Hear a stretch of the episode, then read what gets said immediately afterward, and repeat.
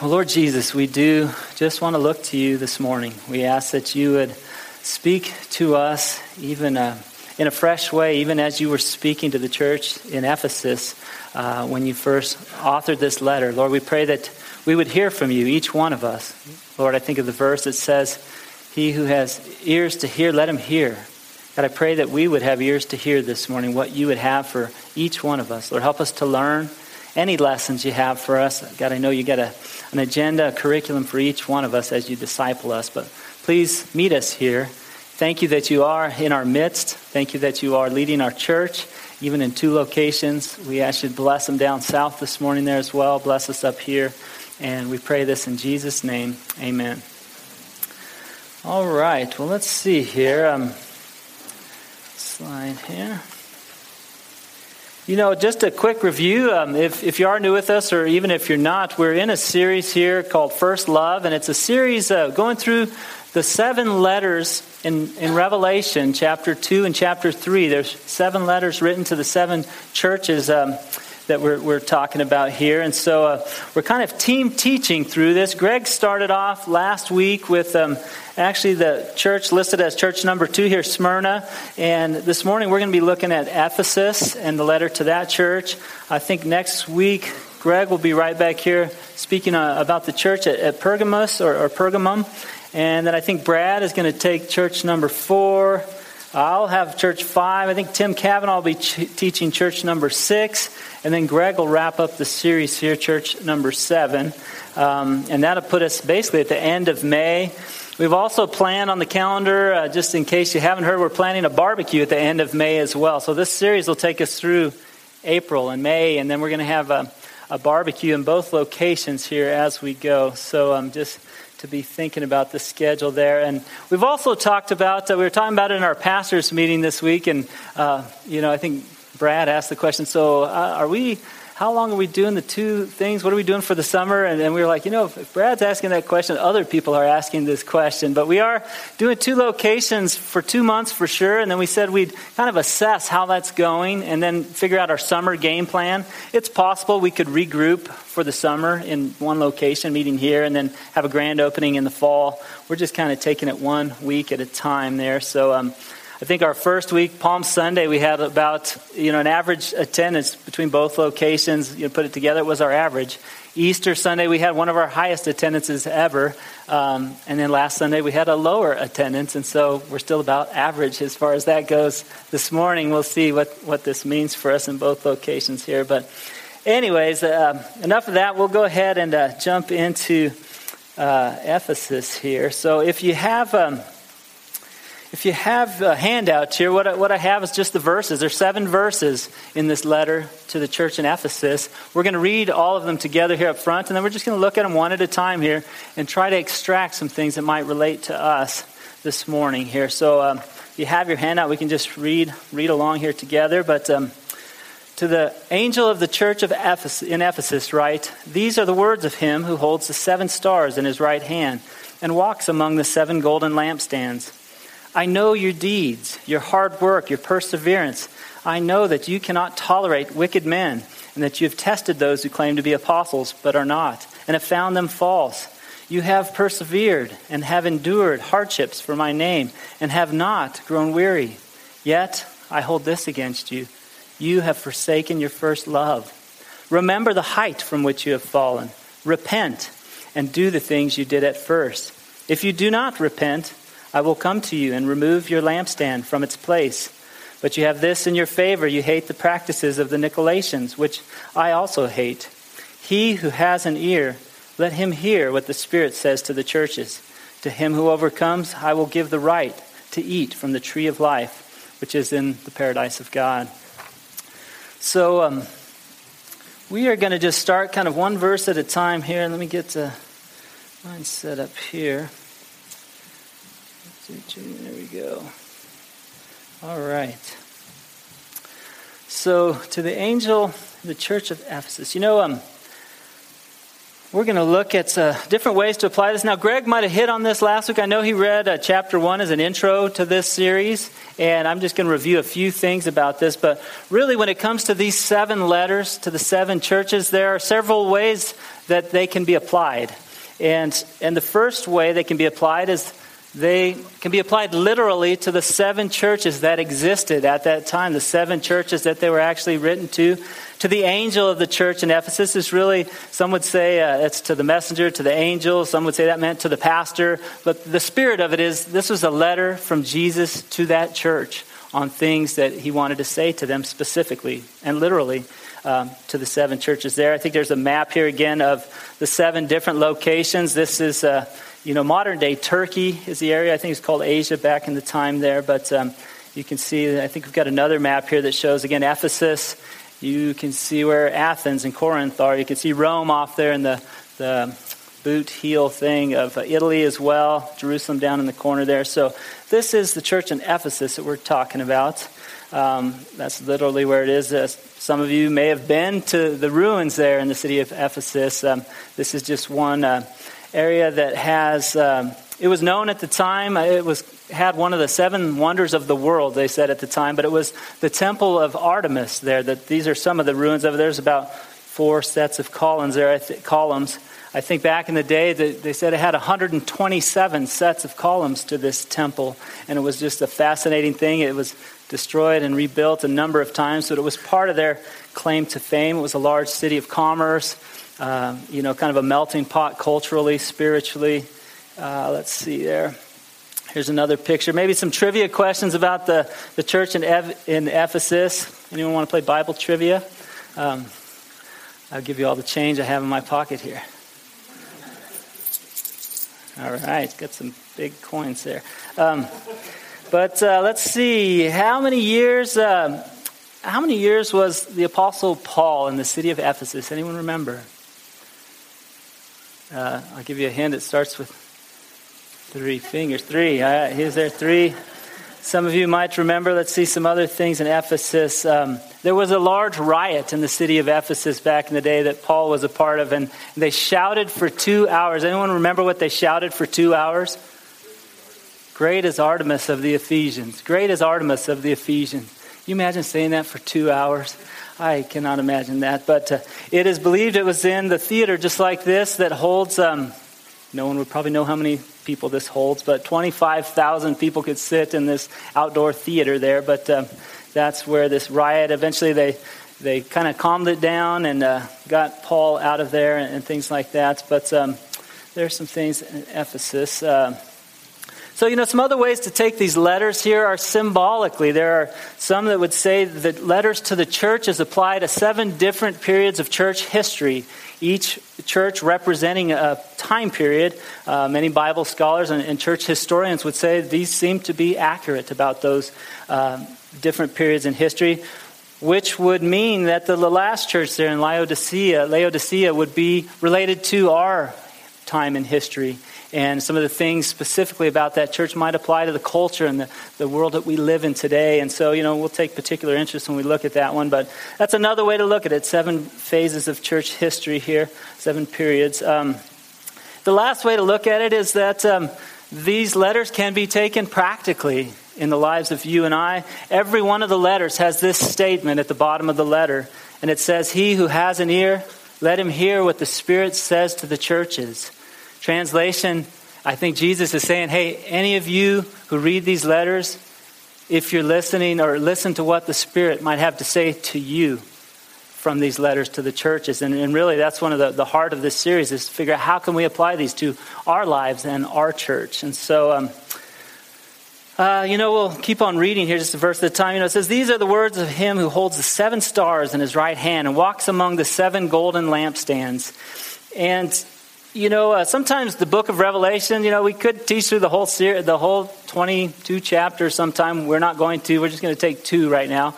But sometimes it can get complicated, and you can read something like this the seven stars and the seven golden lampstands, and then people who are have great imaginations or look at conspiracy websites or things like that, you all of a sudden come up with the seven stars means like the seven leaders in Europe, and then the, the lampstands are the part of the New World Order lampstands. You've heard of those, and you know, I'm just joking. It's not true. But you can get, it can get, you know, you can get carried away. It can get confusing.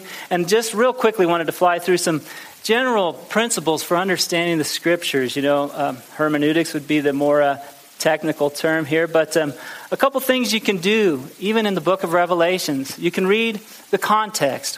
What does the surrounding context say if I want to get clarity?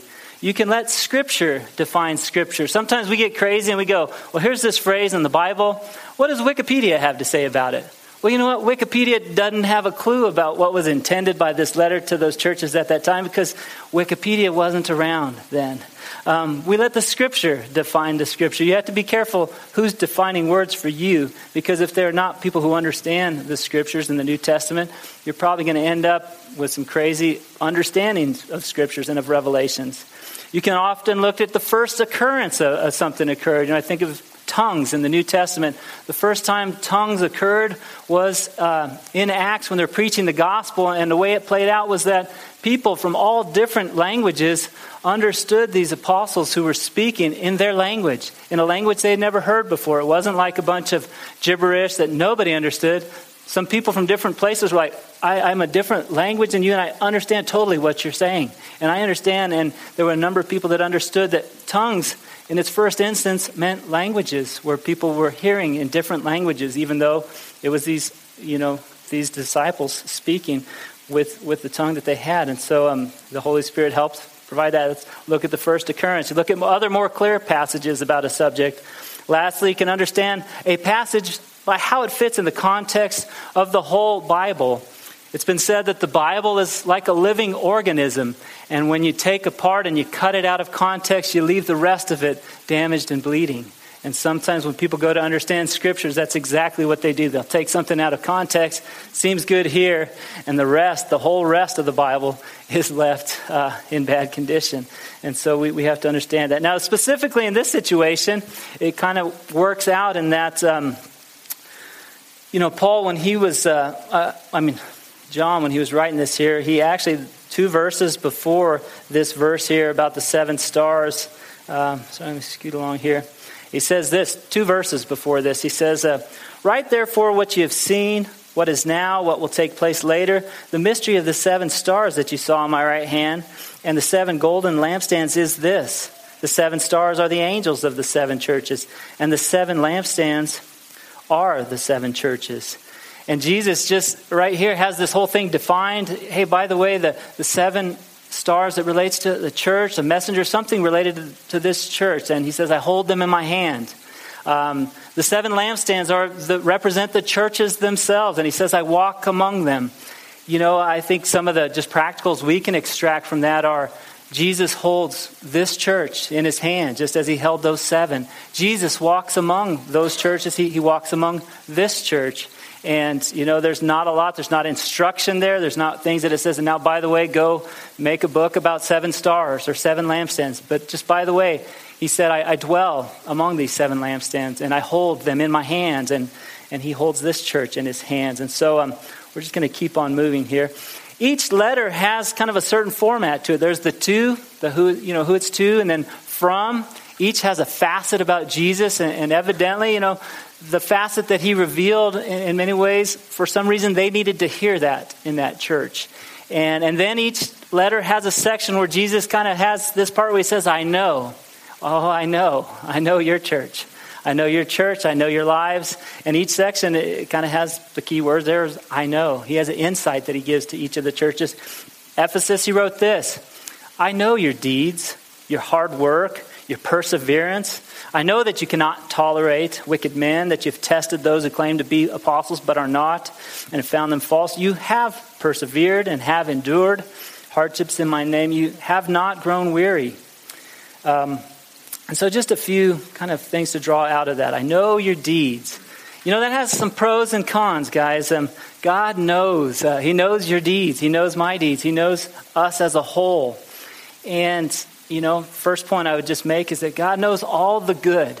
He knows all the good that's going on in the life of this church.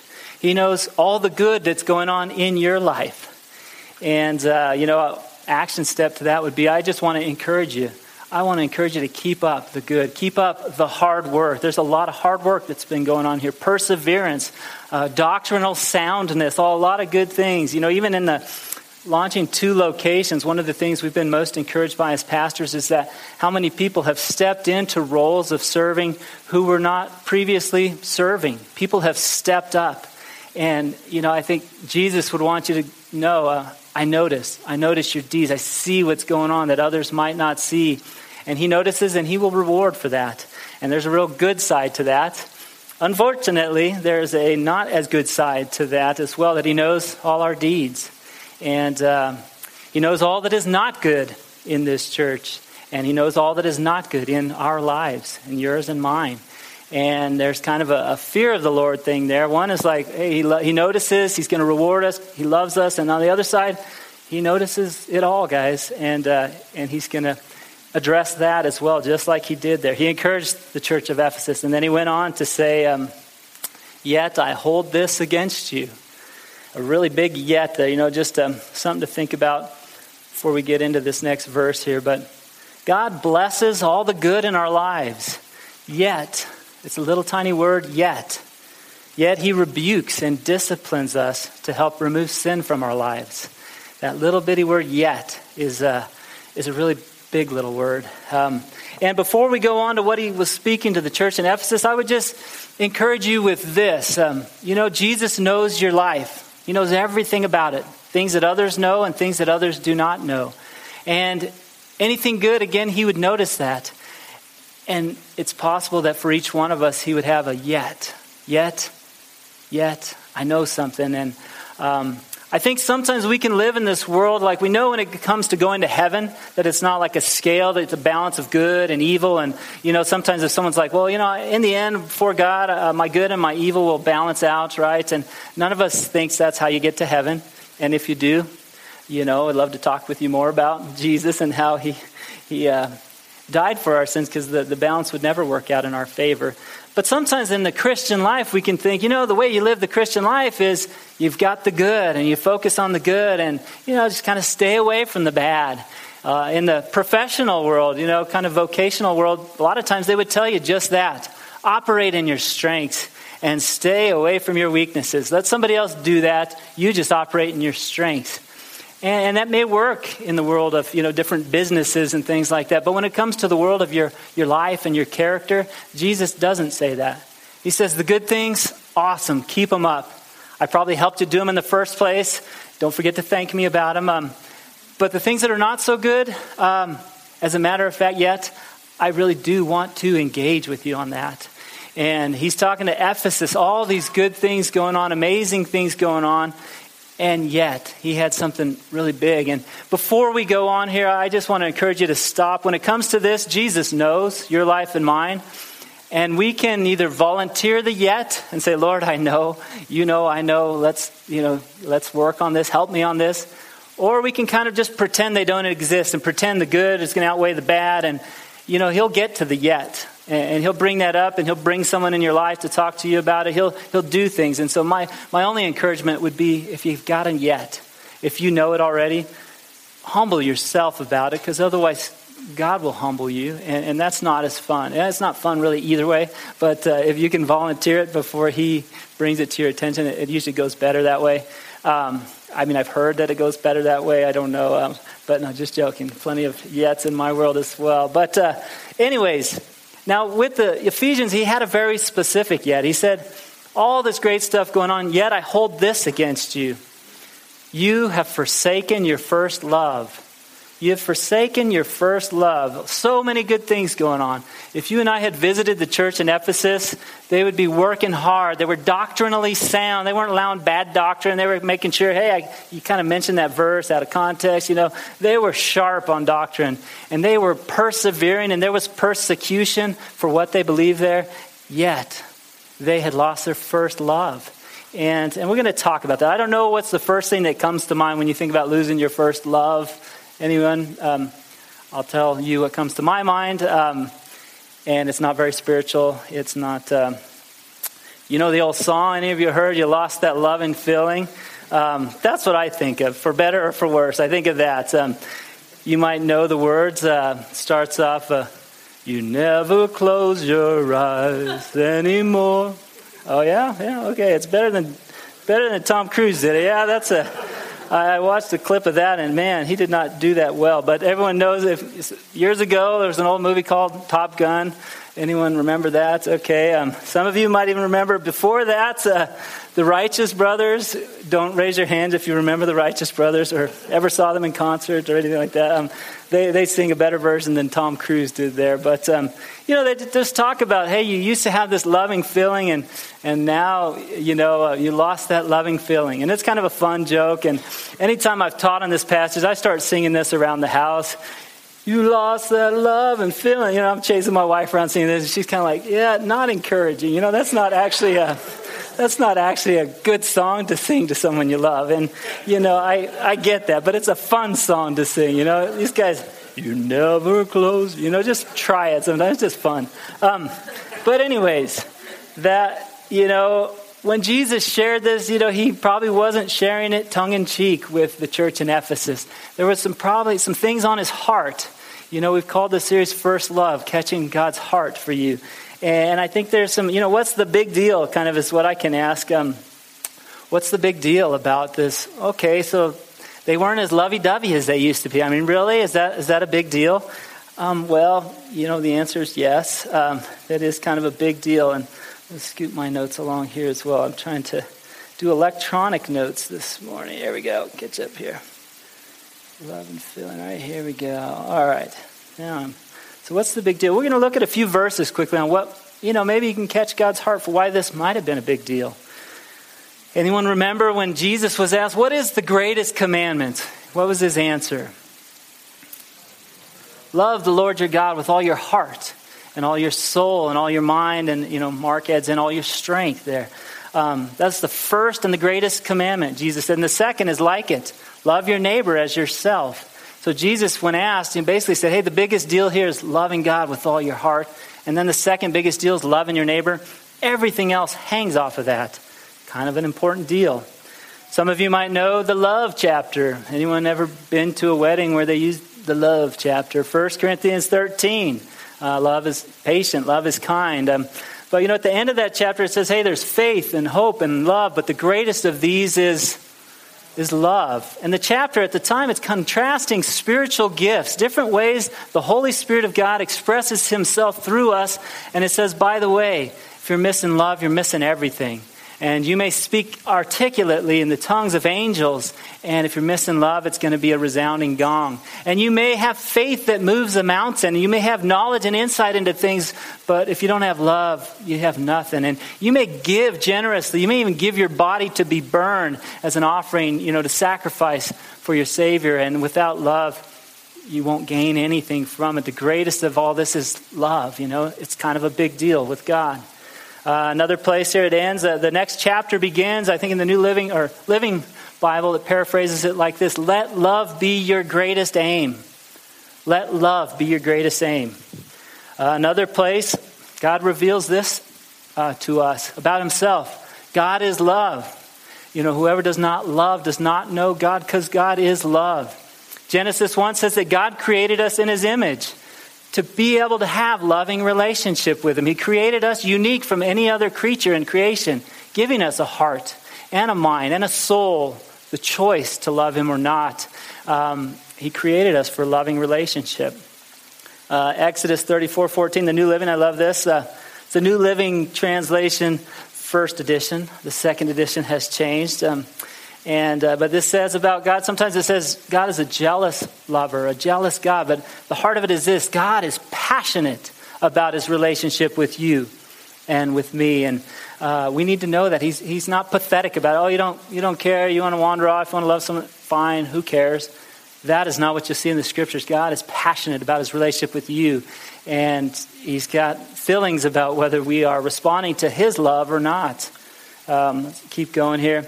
Jeremiah has this verse. This is kind of, you know, it turns the corner again from fun, tongue in cheek to, you know, this is a little more serious. Often in the Old Testament, God referred to his people as his bride. It was like this in Jeremiah. He says, I remember the devotion of your youth, how as a bride you loved me and followed me through the desert. And he goes through and kind of talks about some changes in their attitude. By chapter 3 of Jeremiah, he says, And now you're like a prostitute. You started off, you had the love of a young bride, and now you've turned away and turned more to like a prostitute. And Ezekiel has some even more strong language of God sharing, hey guys, this is what it's like to me when you don't respond to my passionate, uh, exclusive love for you. It, it, this is what it feels like to me. This is what you are like to me. Uh, he gives examples. And you know, the New Testament uses some similar language here. James chapter 4. Um, you know, he says you're, you're like an unfaithful wife. Uh, some say you're an adulterer.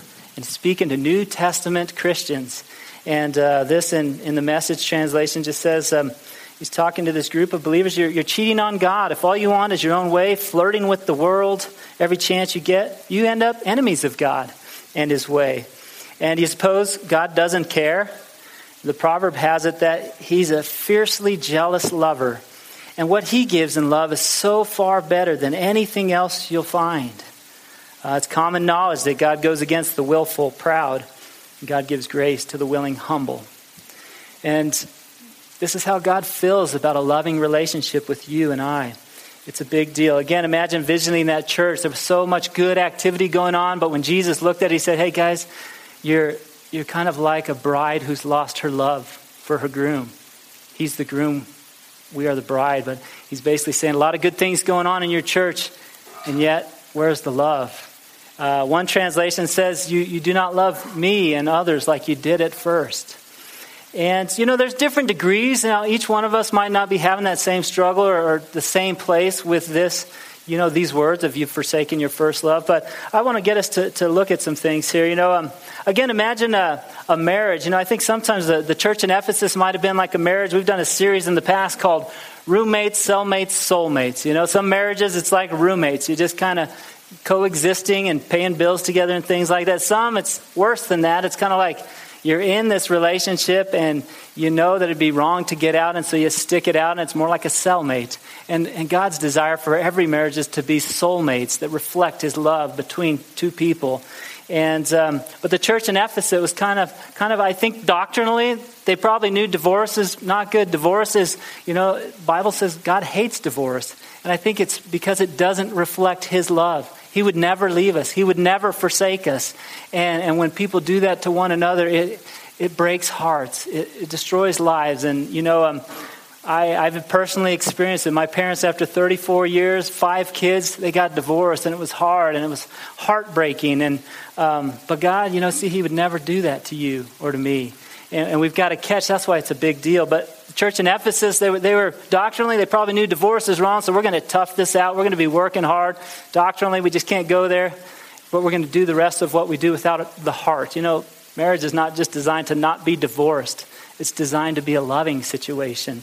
Um, and, and their church was like, some would call them the love, loveless bride. Other times, you know, it can be like, I think of uh, Luke here the story of the prodigal son. The son wandered off. He, he wastes all his money on wild living and stuff, and he comes back wholeheartedly.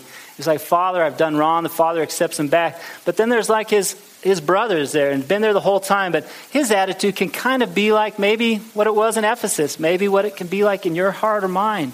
He said at one point, Father, why are you doing all this celebrating? I've been here the whole time. I've never once disobeyed your orders, and you haven't given me anything. You know, is that the, the heart of your relationship with God? God, I just don't want to disobey your orders. I just want to stick it out, tough it out. I'm not doing anything wrong. You know, the church in Ephesus had a lot of things they did not do. They were not tolerating things. They were not tolerating the Nicolaitans. They were not tolerating false prophets. They were not giving up. They were not um, you know, I don't know what else was a knot in there, but, you know, can you imagine having a relationship, a marriage relationship where you're with your spouse and you just kind of took this list of things that your spouse hated and, and that was life. That described your marriage. You get to the end of your marriage and you're like, boy, honey, you did a great job not doing anything that I didn't hate. You know, I hated this, I hated that. You avoided everything I hated. I sure wished you would have loved me.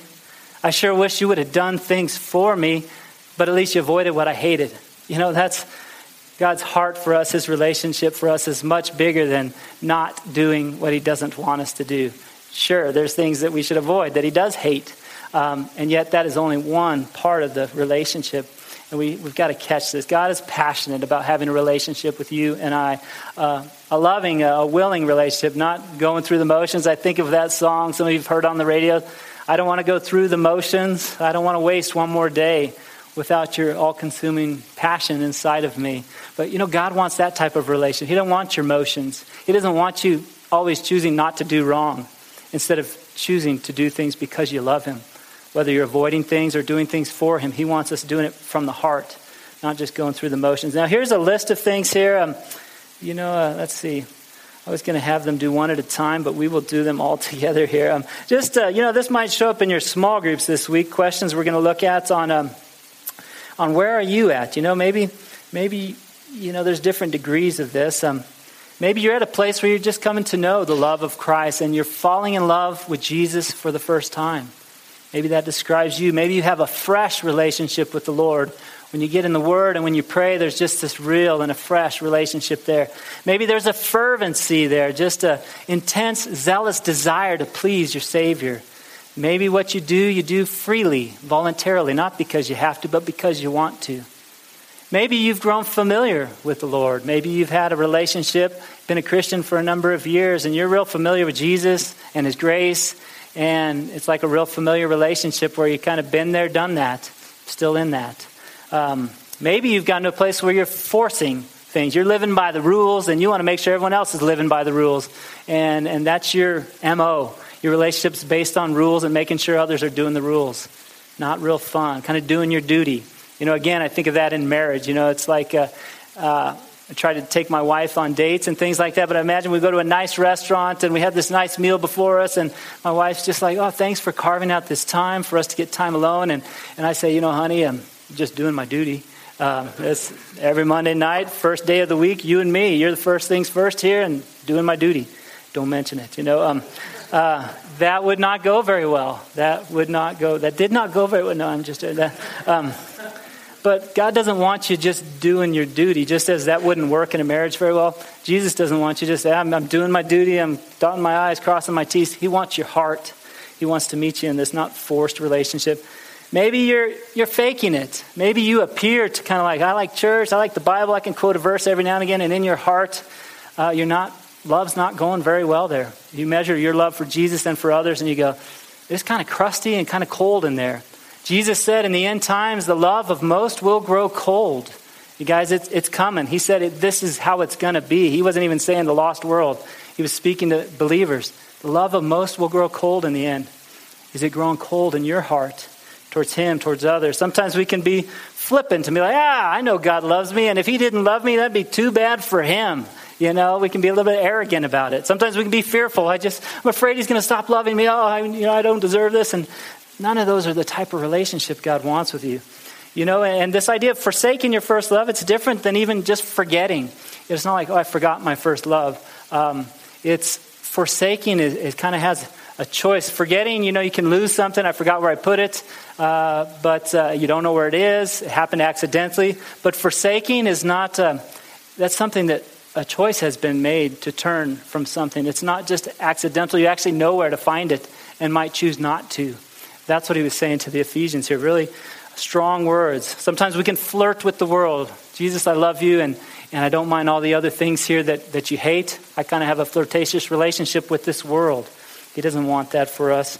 And so there's different things to think about. Where are you at? I don't know where you are, but I, Jesus has an interest. At where are you at when it comes to your first love of Jesus Christ? We each have to answer that and adjust accordingly. Um, you know, and Jesus gave some instructions here. He said, You've forsaken your first love. Remember the height from which you have fallen. Repent and do the things you did at first.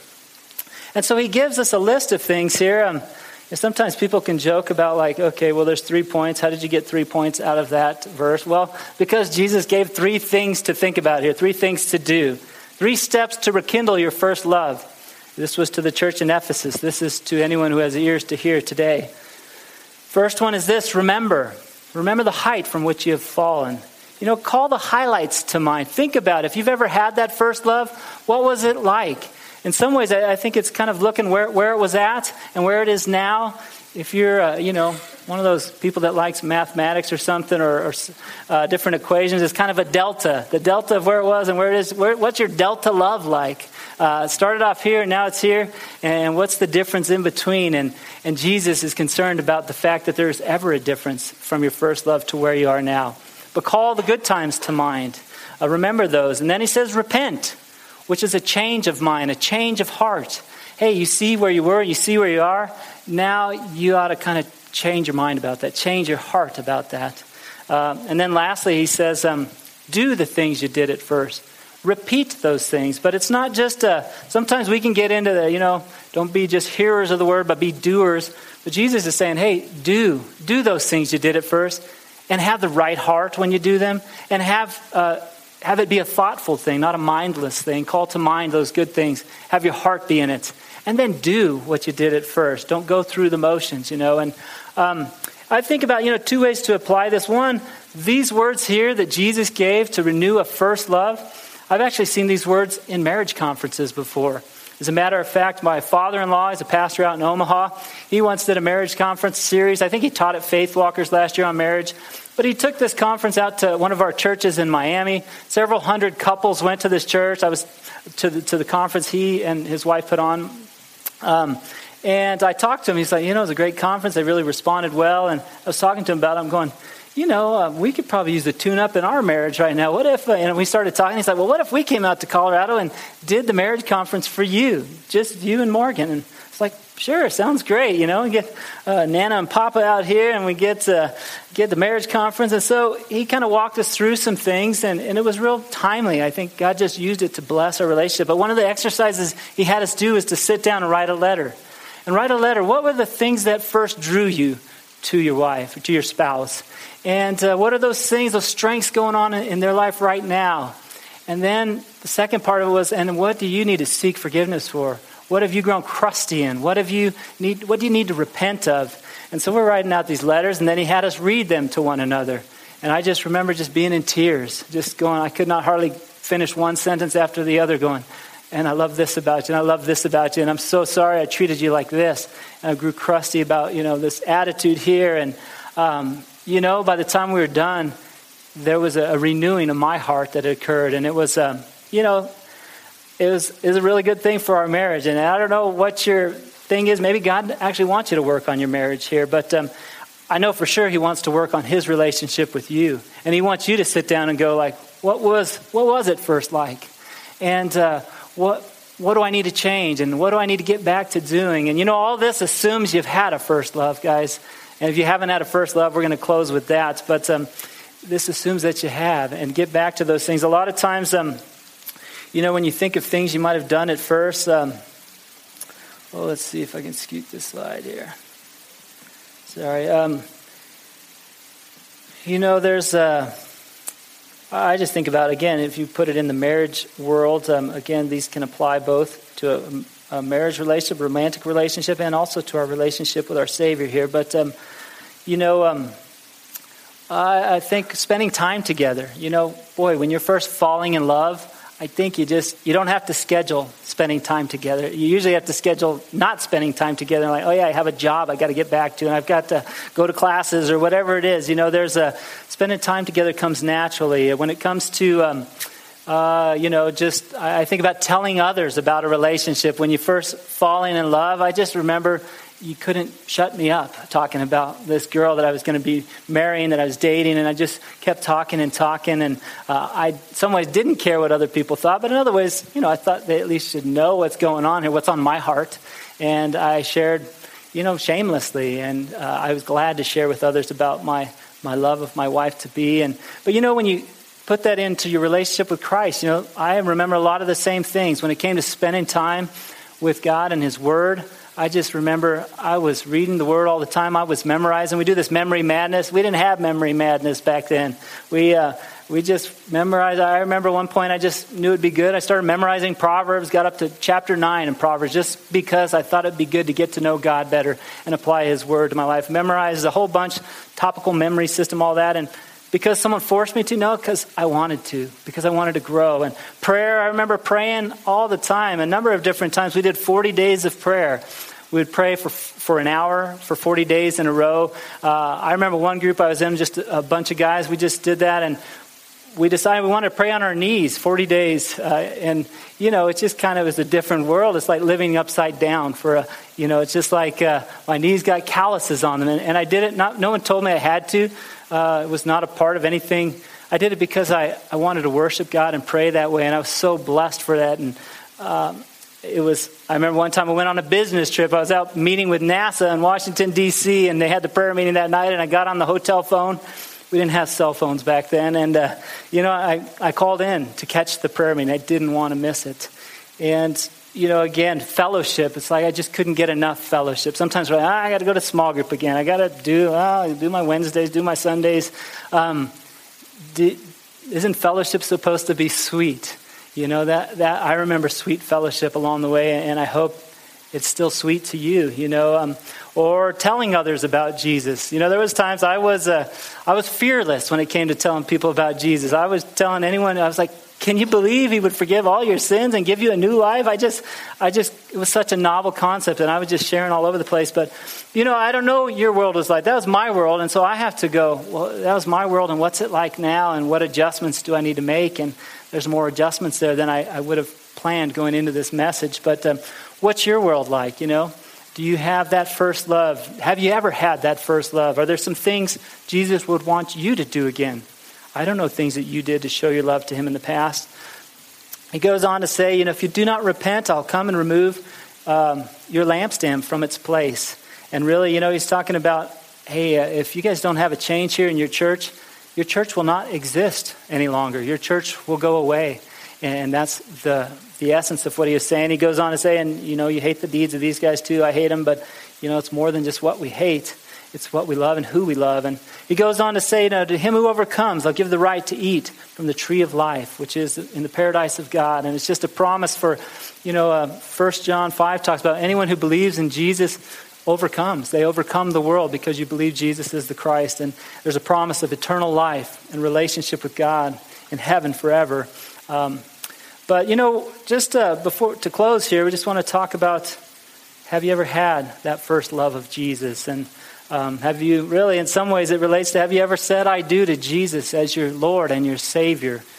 I love this verse here, 1 John 4.19. We love because he first loved us. Have you ever come to know what he did because he loved you? And have you responded to that and given your, your love in response to that and, and through faith invited him into your life? and begun that relationship. Um, you know, just a few things to think about. I love one of my favorite ways of sharing the gospel, and we'll just close with this. Is I love sharing the gospel at weddings and, and just thinking of different milestones that every love story has. And we talk about the, the pursuit stories, where these two people met somewhere, some way. Each story is unique, and but eventually there was this pursuing relationship with one another, and often that pursuit led to, to led to a proposal where someone goes, you know, the guy goes, I want to have this relationship with you exclusively for the rest of my life. And uh, that pursuit leads to a proposal. And then eventually the proposal puts the ball in the girl's court. And the girl has gotten proposed to, and, and she has options. You know, she can say, she can start laughing and be like, Are you serious? You know, or she can be like, Yes, you know, I've been thinking the same thing. Or, you know, she could say, I, it sounds too good to be true. I just, I don't know if I want to do this, or whatever it is. But based on the response of someone who's been proposed to, uh, well, things either happen or they don't happen. And in the case of a wedding, usually you're at a wedding ceremony because someone has responded well to the proposal. Someone has said yes, or uh, like my wife was like, yes, yes, yes. You know, it was just, no, I'm just joking. She didn't say that. She, I think she said, I'll think about it, or no. um, but, uh, you know, so these are the milestones in, in a wedding story, but you know, these are milestones that are true in a relationship with God. God has pursued you and I. As a matter of fact, as a part of the pursuit, He created you in the first place so that He could pursue you. Unfortunately, in the pursuit, we've decided to, along the way, to be sinful and rebellious and kind of uh, not respond well to His uh, love and initiating with us, and we've sinned against Him, each one of us. You know, His, his uh, love story and pursuit has um, someone who's sinned against Him, and that's not the case in every other love story there. But his proposal eventually, you know, uh, in a, human relationships, proposals can tend to be romantic. You know, you, you get that perfect dinner or you take it to that memorable spot and, and you take a knee and you pull out a ring and um, it can be this very romantic thing. But in God's pursuit of us, it led him not to, to take a knee and, and offer a precious ring. He, he took the cross. He took the cross that, you know, in Hebrew was Golgotha, in Latin is Calvary. Uh, English was, he took a cross on the place called the skull and he was punished for your sin and mine. And his part of the love story was while we were still sinners, Romans 5 8 says, Christ died for us. And, and that's a different sort of proposal than anyone else can relate to. And, and then yet he puts the response in your court and mine. He says, I love you. I want to have a relationship with you for the rest of your life. What do you say to that? And this verse here, John 3.36 says, well, to those who believe, they have eternal life. And those who reject the Son, they have no life in him. His wrath remains on them. And really, there's two responses to God's love and, and his love shown through Jesus Christ. And that's saying, I do. I do believe you died for me. I do invite you into my life as my Lord and Savior. Or there's any other response. Any other response is going to not end. The Bible talks about a wedding celebration that is to come. Really, it's what eternity begins on a wedding celebration. And Everyone's invited to that, but it's really only fitting to be there if you've said yes to Jesus Christ. The, the Father is throwing a huge wedding celebration for Jesus, the groom. Those who belong to him, those who respond, are his bride. And you can be a part of that. And, and our hope is that every one of you would want to be a part of that. But if, if you've never responded from your heart to God's, um, maybe it's time. Maybe it's time to just tell him, you know, I, I believe you died for me, and uh, I invite you into my life as my Lord and Savior. And, and Help me to love you and be faithful to you for the rest of my life. And really, you might even go public and get baptized at that point, telling people that you've invited Christ into your life. But our hope is that everyone here would have responded to the love of Jesus Christ. And so then you can begin that first love. And even if you have, have responded, and, maybe it's just time to remember his love again and start responding and, and showing him, learning what speaks love to God. And, uh, you know, I think, I know God has a, a reason that we're going through this letter. And I think He has an action step for each one of us here. And I hope that you would apply what God would have for you here. But I'm going to go ahead and pray here to close the time, and we will uh, call, it a, call it a day. Well, Lord Jesus, we do, um, we do just thank you for this morning. We just thank you that. Um, you have pursued a relationship with us. Lord, it's just amazing to think you even created us so that we could be in pursuit uh, of your you be pursued by you. Lord, I pray that you would help each one of us to, to remember the heights of which we have had with you. And, and help us, Lord, to have a change of heart anywhere there's sin, there's hardness of heart, there's um, not a sensitivity, a tender heart that we used to have. Uh, help us, Lord, change in any way you want, any way that would please you. God, I pray you'd make us a church that is full of uh, good deeds and full of first love. God, that we would not be a loveless church, a doctrinally sound but lacking love church. Lord, help us, Lord, and help each one of us. Lord, help me. Help each of us uh, respond to you in whatever rebuke or correction or encouragement you have to us this morning. And we pray all this in the name of Jesus Christ. Amen.